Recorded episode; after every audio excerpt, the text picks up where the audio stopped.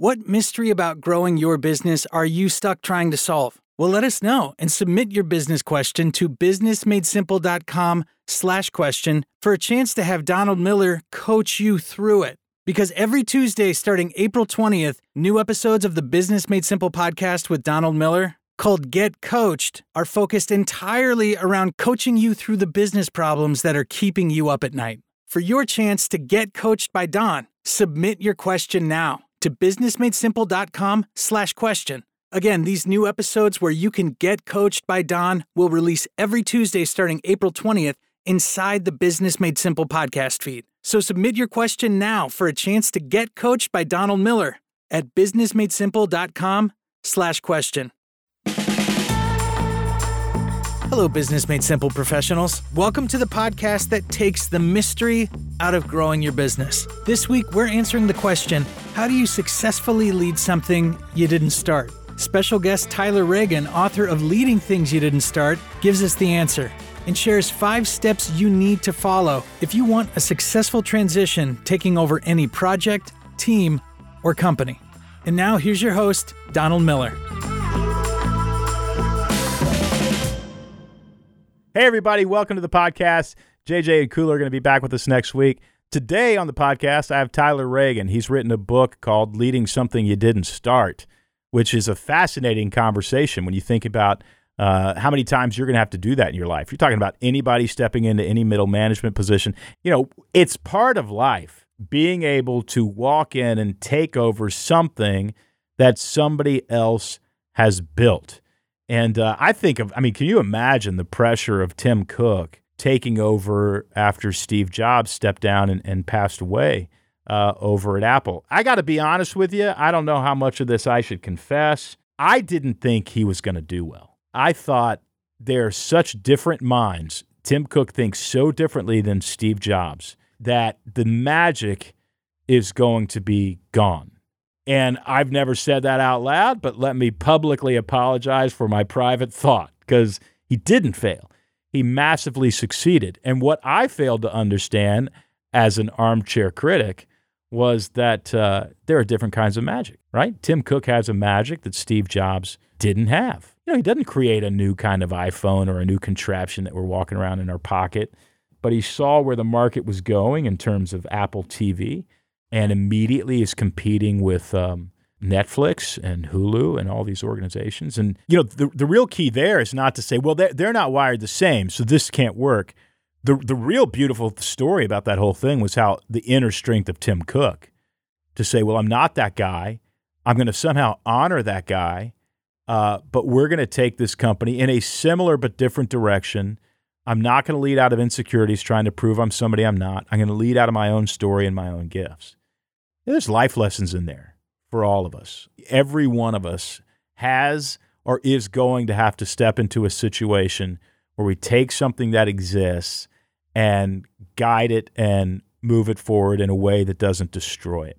And there are so many stories about people taking over organizations and that manifests their insecurities and they destroy something. So it's a great conversation with Tyler. I'm glad that we had it, and I'm glad to be able to share it with you. It isn't just a conversation about taking over something that you didn't start.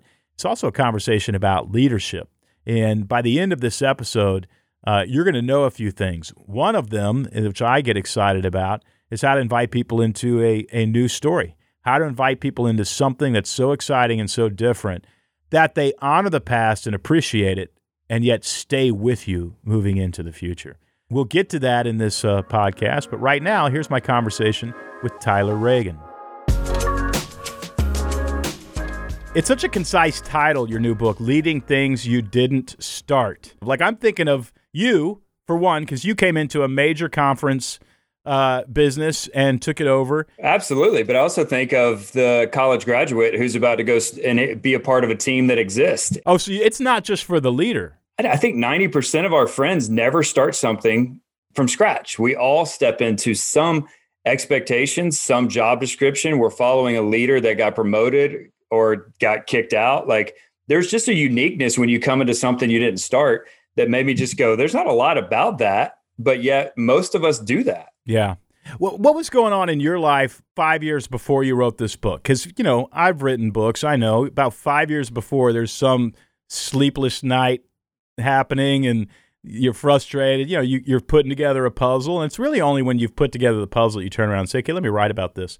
Yeah. You know, let's reverse 5 years back. What was happening that made you, that forced you to learn how to lead something you didn't start? Yeah, I had prior to that moment, I'd been a part of an organization called North Point Ministries with Andy Stanley. And so always kind of stewarding his time, his space, you know, helping work through that content and things like that. So then I step over to be a part of Catalyst Conferences, which were started by John Maxwell. And so it had this that's how we met, Don, and it had this national kind of movement of faith-based leaders. I remember I was there for a year as the creative director and doing leadership development. And then I stepped in to lead it. And I remember leaving on Friday as the creative director, coming in on Monday as the new boss. And I remember thinking, okay, where do I pull from? Like what resources can I pull from? And I knew there were one or two business books out there, you know, that talk about the first 90 days, that talk about transition. I just didn't know too many super simple, practical ways to just gain influence day one, even though I'd been around the organization. And I just tried to simplify it as much as I could. But I also, for me, Don, the weight of it was I wasn't just worried about my legacy. I was carrying on the legacy of John Maxwell, of Andy Stanley, of some of these people who I'm standing on their shoulders now. That's what was that intrinsic weight, that thing in me that was going, I got to do this well, Don. Well, not just well, but let's talk about the honest human truth about that. You know, you're talking about two people who are in, you know, arguably my top 10 list, Andy Stanley and John Maxwell, in terms of who they are as human beings, who I'd like to be as a man, how they've impacted the world, all that stuff. So how is that walking in? Do you just go, okay, I got to live up to John Maxwell or Andy Stanley, or did you not really approach it that way? No, I approach it a little differently. And I write about this, and it comes from the first book I wrote, because the greatest leaders I know are their truest self. They're okay in their own skin. They've embraced the fact that they're unique to what they bring from a leadership perspective, because I feel like one of the biggest mistakes we can make is me going in, replacing Brad Lominick, who had been leading it for 10 years, and me trying to be Brad Lominick. Right. I'm not winning in that situation. So what I wanted to do was honor the history, honor what I think is great about it, honor the realities that John has brought to the table. So I just really tried to embrace it from a simple idea of going, all I know to do that I can control is handle the people that I've been entrusted to lead to the very best of my ability. And the rest of this will play out in a good way. And so it takes time, man. It's hard. And you made it through there and created a victory. I'm curious about, you know, what are you saving us from? What's this book saving us from? What have you seen out there where people just did not handle it well? I think the biggest thing I see when leaders step into spaces like this is, one, they're scared of failing. So they come across as going, well, let me show you my competency, right? Let me just show you what I got. Let me show you the chops. And one of the things I talk about is you got to be patient. And one of the places you got to be patient with is profit, because you got to take care of people first. If you can really create the culture. Now, again, you love the for-profit industry. I love the for-profit industry as well. It's going to turn around when you get the people right. But a lot of times some guys or girls are following a really great leader that people loved. And now they're going, well, how do I get on board with this guy? Because that's not who I signed up for. Or the opposite is true. You've inherited a mess. Half the battle is just communicating. Hey guys, I know this isn't going to be easy. And I fully understand all these layers that you're feeling right now. But here's the decision and why. There is going to be a season of transition, I would think. You know, you're going to lose some board members probably. You're going to lose some clients who were hanging around because of the charisma of that other leader. And you're now dealing with crisis management and startup culture in some ways because you're rebuilding. Yep. You've got a framework here that I want to talk through as many of these things as we can. You've got 5 of them that I think are really interesting. Celebrate appropriately, honor the right things, shift focus, cast a new compelling vision. That's huge. And then the last one is going to be really telling. It's move on from honoring, which a lot of people are afraid to do. Yeah. Talk to me about why is celebrating appropriately first? The team is listening, Don, right? They're listening to go, does this leader have what it takes? Are they going to see me in this process? Where do they want us to go? Like, you're setting up the casting vision component of this, right?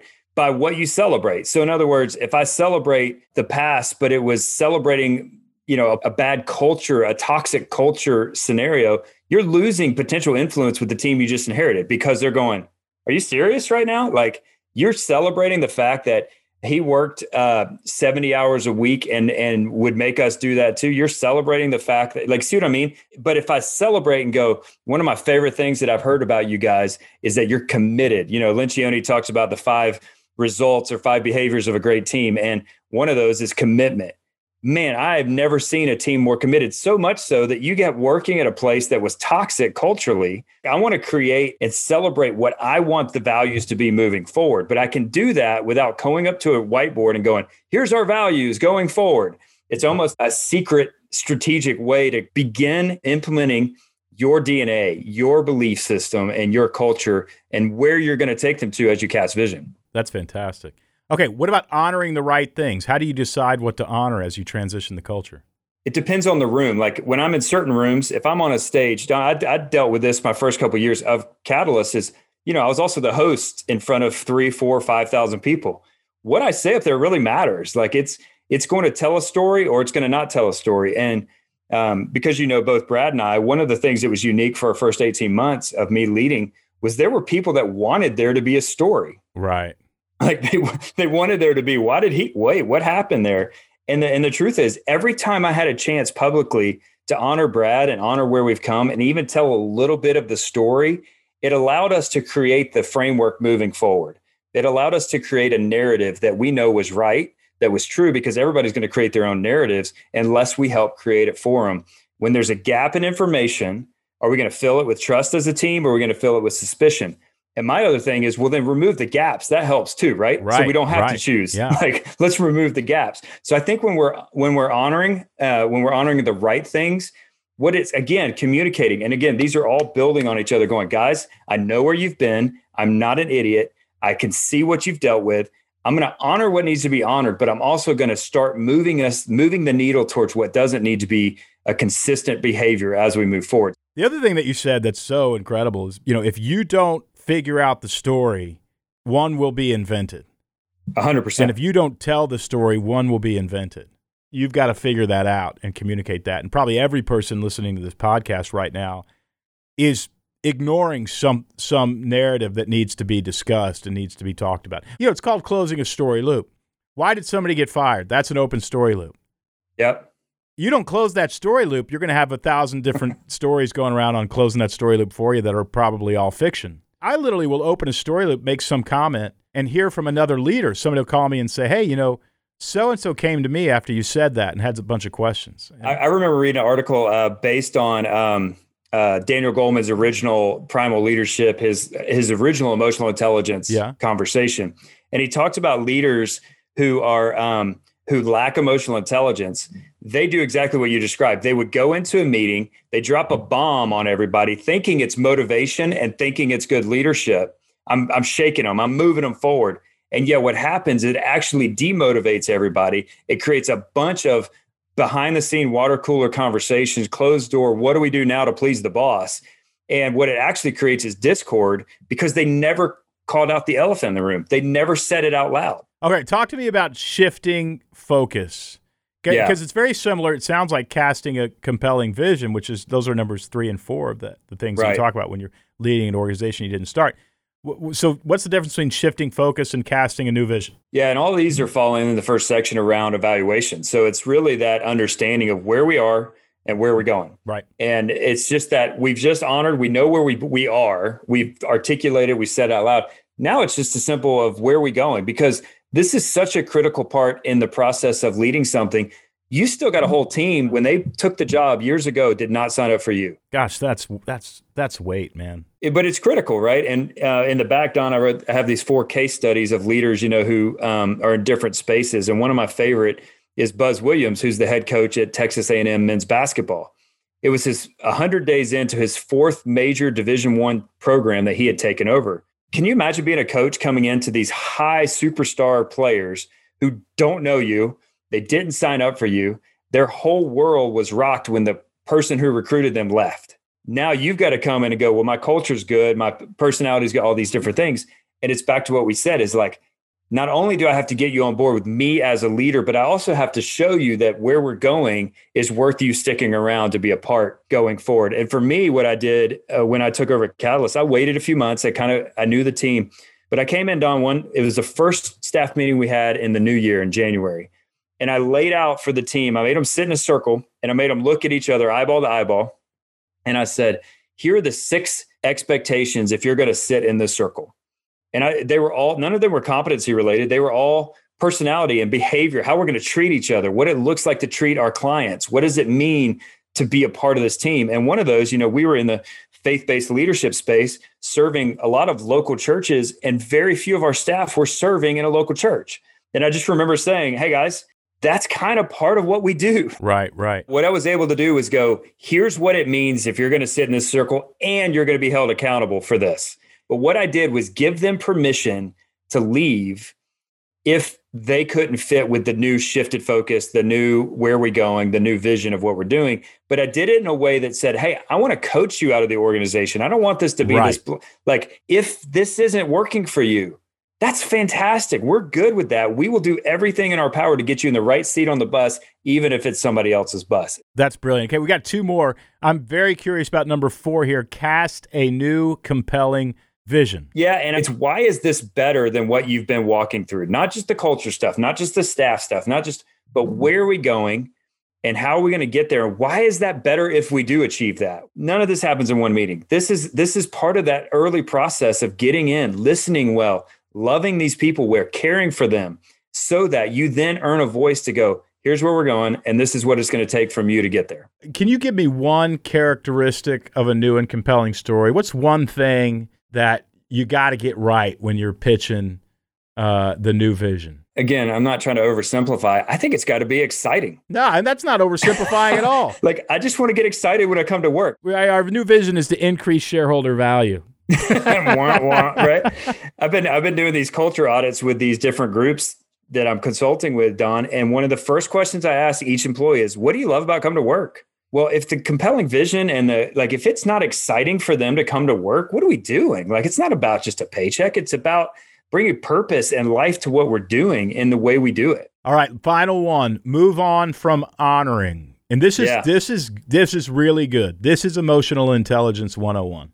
It is. And a lot of people would resent the fact that they have to keep honoring, right? And you got to move on. And so tell me what happened with you personally there that you learned this lesson. Yeah, I'm sure it's never happened to you, Don, that you think of something that should have gone in the book after you wrote it. I'm sure it's never happened to you, but that's called the next book. To me, I just call it the dance of discernment. There's this kind of dance that you have to do, which is, I'm going to take a step forward, and if I'm pushing too hard, I got to be discerning in that. And I've got to take a little bit of a step back. Sometimes you're going to take a step and get no resistance whatsoever that you thought you were.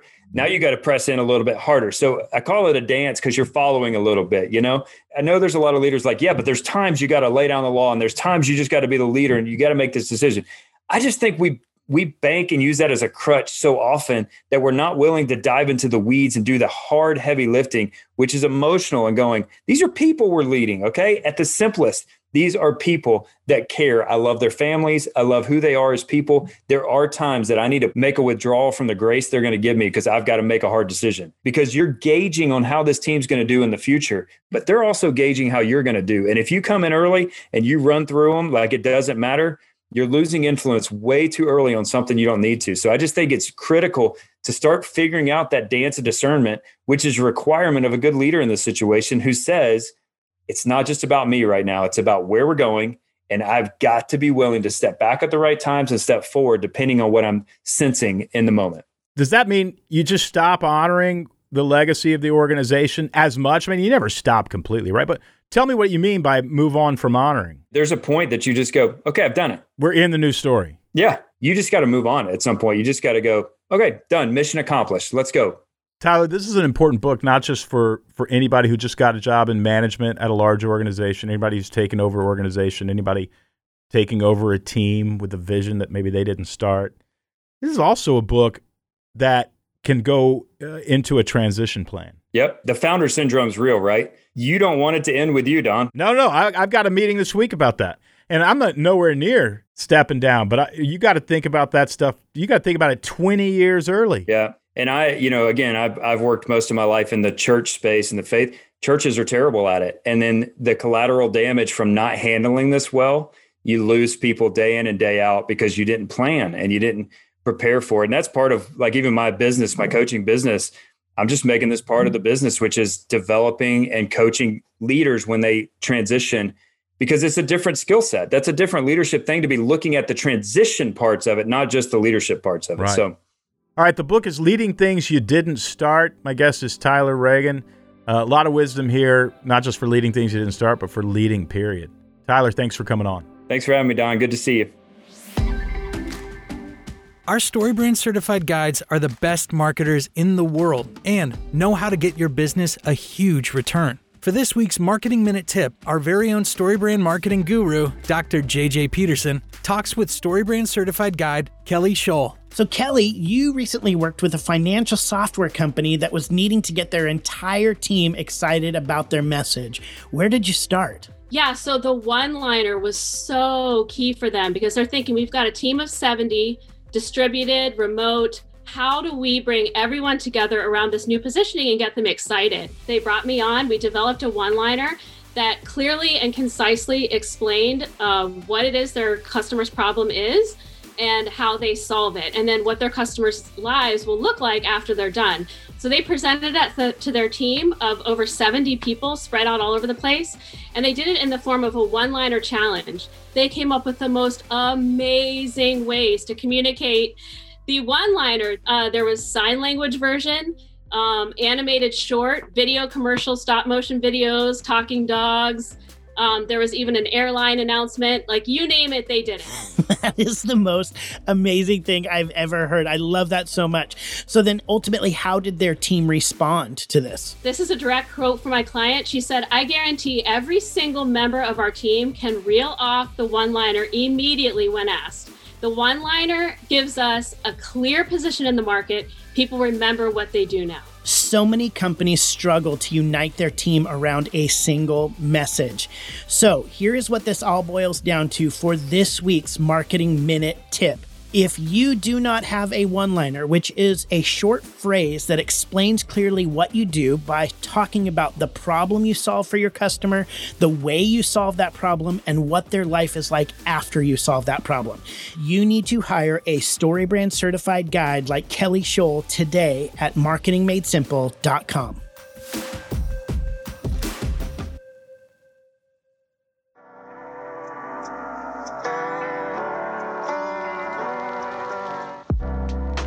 All right, it's time for our closing thought. But before I give you the closing thought, I'm doing something really new and really fun. One of the most fun, entertaining things I get to do is actually review people's websites. That is, they'll send me the website for their company, and I'll just take about a 5-minute look at that website and say, here's everything I think you need to change in order to increase your revenue.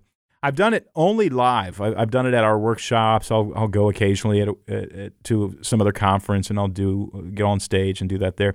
It feels like, to me, it feels like I'm doing card tricks, because I don't know. It's just, there's just something magical about saying, hey, what if you tried a tagline like this? And of course, at me as a born performer in Enneagram 3, when the audience goes, oh, wow, yeah, I just feed off of that, and I keep going. Well, we are actually going to do it every week now, and we're calling it Website Wednesday. Not only will I review a website, but Emily, a very, very talented young woman on my staff, is actually going to take your old website and all the advice that I give, and she is going to create a new PDF showing you what your new website should look like. Doesn't that sound exciting? Coming up literally this Wednesday, we're going to do this. If you want me to review your website, there's a way you can enter yours into the lottery here. Just go to businessmadesimple.com/website. Go to businessmadesimple.com/website. Give me your domain name, and it'll be entered in. Also, you can follow me on Instagram. I'm just Donald Miller on Instagram, because every Wednesday, we're also going to post it there on Instagram. So it's just something fun that I absolutely love to do. It makes a huge difference for your business when you have a great website, and I will review it and then show you a new version of it, and then you can execute those changes and make a lot more money. So businessmadesimple.com/website. Today's topic is really interesting, and today's closing thought is going to be sort of an umbrella coverage of all that we've talked about, and that really is transitions. You know, how do you go from one season to another and lead people through a transition? Well, the first part, in my opinion, is about making sure everybody knows that one story has ended. One of the worst things that you can do as a team, as a leader of a team, is to have accomplished goals without acknowledging those goals have been accomplished, celebrating them, having a big toast, including some sentimental speech, and then giving it a period of rest. And by rest, I mean 2 weeks, you know, something, but not long. The real danger is, one, you didn't close out a story and celebrate the fact that that story's over. That's one danger. But the bigger danger is not starting a new one. You know, a lot of people do this with their lives. Their culture or their family has given them a story of graduating high school and going off to college. Then college gives them a story, you know, finding a mate, hopefully, and getting your degree and getting a job. That's the transition into a new story. And then you get a job, and then you get married. That's a story. And then culture and church and our families, what's interesting is they don't give us any stories after that. You know, they gave us the story about going to high school, and they gave us the story about going to college, and then culture gave us the story about getting married and starting a family, and then culture gives us the story about starting a career and getting into your career, and then that's it. Nobody gives you a story anymore. And a lot of people fail to create a story of their own because everything's been handed to them. All the cultural scripts have been handed to them, and they don't realize, no, I need to dream up a story about making the world a better place, starting a nonprofit, starting a business, doing something to keep the narrative going. And what ends up happening is you sit there in the theater of your mind, and the credits rolled back when you graduated from college or back when you had your first kid. And you watch those credits roll, and you're waiting for the new story, but nobody ever gave you one. And so you're as restless and as bored and as crazy as a person who's been sitting in a theater for 3 years watching a blank screen. Well, as leaders, we can do that to our people. You end one story and you don't start a new one.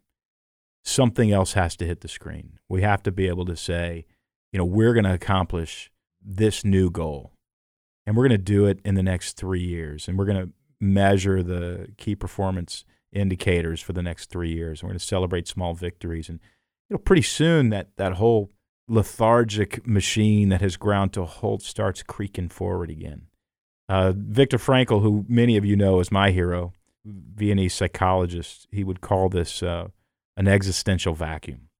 You're sitting in the theater of your mind watching a blank screen. He called it an existential vacuum, and it's a precursor to anxiety and depression and all sorts of other bad stuff you don't want. But I call the existential vacuum a narrative void. You're not in a story. There's no reason to. There's no page turner that's causing you to get out of bed every morning. And that's what we do as leaders. We give people a page turner, reason to get out of bed in the morning, reason to put their shoes on and march into the world and make a difference. So, transition out of the old story and start a new story. Thanks for listening. We'll see you back here next week for the Business Made Simple podcast. If you want to become a Business Made Simple professional, sign up for Pro Access at businessmadesimple.com and get all our online courses, plus access to live coaching sessions with Donald Miller every month. Go Pro at businessmadesimple.com.